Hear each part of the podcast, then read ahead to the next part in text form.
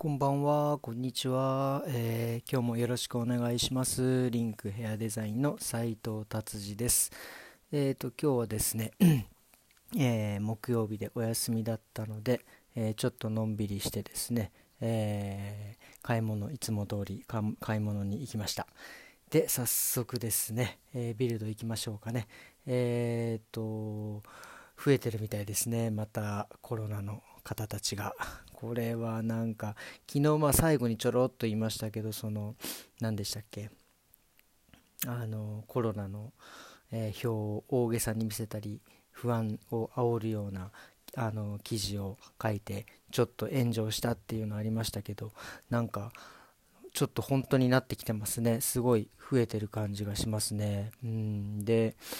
このままだとやっぱりまたなんかいろいろ手段を起こさなきゃいけないんじゃないかみたいなことも書いてありますね。とりあえず今のロックダウンは5月の8日だか9日までは伸びるみたいですね。で、あとは何でしたっけ、人と接触する仕事の人たちは週2回のコロナテストが義務付けられたっていう感じですね。いやいやいや、参りましたね。さあ、そんな中やっぱりヘルタのトレーナーとか選手もですね、なんかコロナにかかってるみたいで、それでなんでトレーニングしてんだみたいなこと書かれてますけどね。ダメでしょこれは、家で休んでてもらわないと、っていう感じですね。で、あと何があるかな、なんかこのすごいですね、なんかアラブのなんかそのファミリーっていうんですか、なんかベルリンに何人かというか、そういうファミリーの方たちが住んでらっしゃるんですけど、大金持ちですよね。そこになんか襲撃した人たちがいたっていう。そうでしょうね。これでやっぱりこうやって不景気になってくると、いつも言いますけど、こういう犯罪とかそういう襲撃とか増えるでしょうね。で、またまた車が燃やされてますね。これはすごい、車なんで燃やすのっていう感じですよね。本当になんか去年は426台もベルリンで車燃えてるんですね。もうこれちょっと置いとけないですよね、外に。車426台燃えてるって、これとんでもないよな。これもこの話も前しましたけど、うちのお店の近くでもね 2,3 台燃えてましたからね。いやいやいや、本当にやめてもらいたい、もうこれ本当にね。じゃあ次ビルド行きましょうかね。これ超面白い。ざっくり言うと、太った人はコロナのワクチンが効きづらいというか、っていうようなことが書いてありますね。なんか太った人のワクチン打った後と、いわゆる太ってない肥満じゃない人の、ワクチン打った後のですね、血液を見たらですね、血中の抗体っていうのかなが、太った人は少ないって書いてありますね。これダメですね。肥満の人はちょっと気をつけないとまずいですね。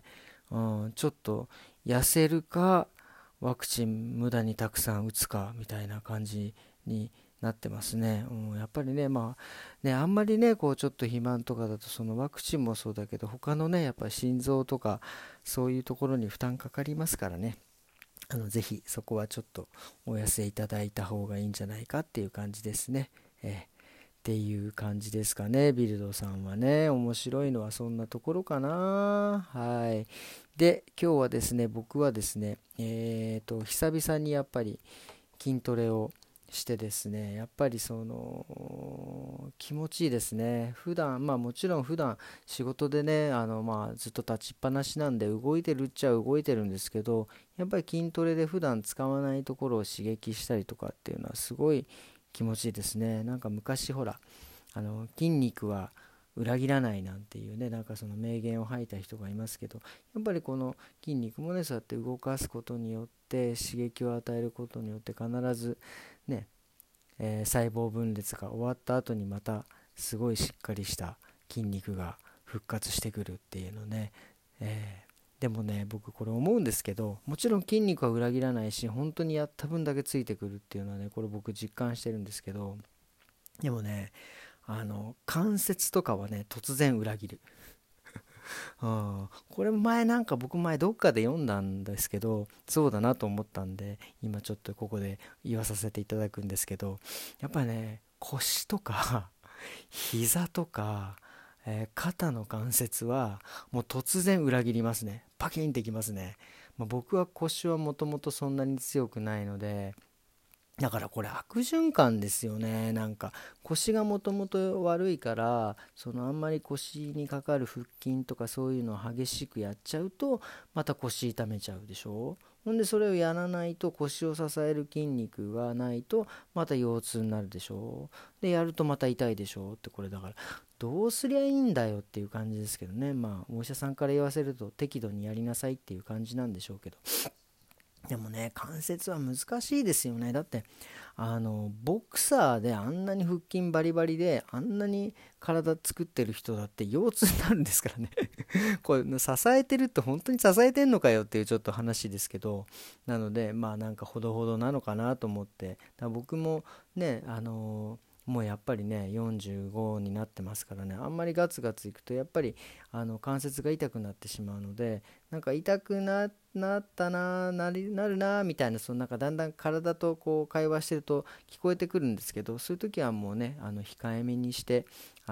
しますね。でやっぱりその体のね痛みが出てくるとかそういうのっていうのも、体がもう悲鳴を上げてる状態ですからね。だからやっぱりそのどっか痛くなったり、まあもちろん腰が痛くなったり膝が痛くなったり頭が痛くなったりとかっていうのは、多分体のどこかでまあストレスがかかって悲鳴を上げているので、やっぱそれをやっぱり受け止めても休憩する。やっぱり僕もねその筋トレとかジョギングとかして本当にね1日や2日休んだってね落ちないんですよ。でもねやっぱり今までやっててやらなくなったらまた急に落ちるんじゃないか。特に僕は昔ねまあまあ太ってましたからね、本当に太もものところにちょっと軽い妊娠線があるぐらい太ってたので、やっぱりその太ることへのやっぱ恐怖心みたいのがあるんで、常になんかちょっと運動しとかないととか、また太っちゃうんじゃないかって思うとですね、やっぱなかなか休めないんですよね。ついついやっちゃうんですよ。で結局体また壊すっていう。なのでね、そこはやっぱりちょっとぐっとこらえて体と向き合ってお休みした方がいいんじゃないかなと思います。でまあね、そうやってちょっと休めばまた体調子よくなりますんで、そしたらまたゆっくりやればいいんじゃないかなっていうのをね、人生100年時代ですからね、まだ僕も45ですけどまだ半分ぐらい生きれるか今ねどうか分かりませんがあるので、やっぱり体はね大事にしていきたいなっていう、なんかちょっと今日は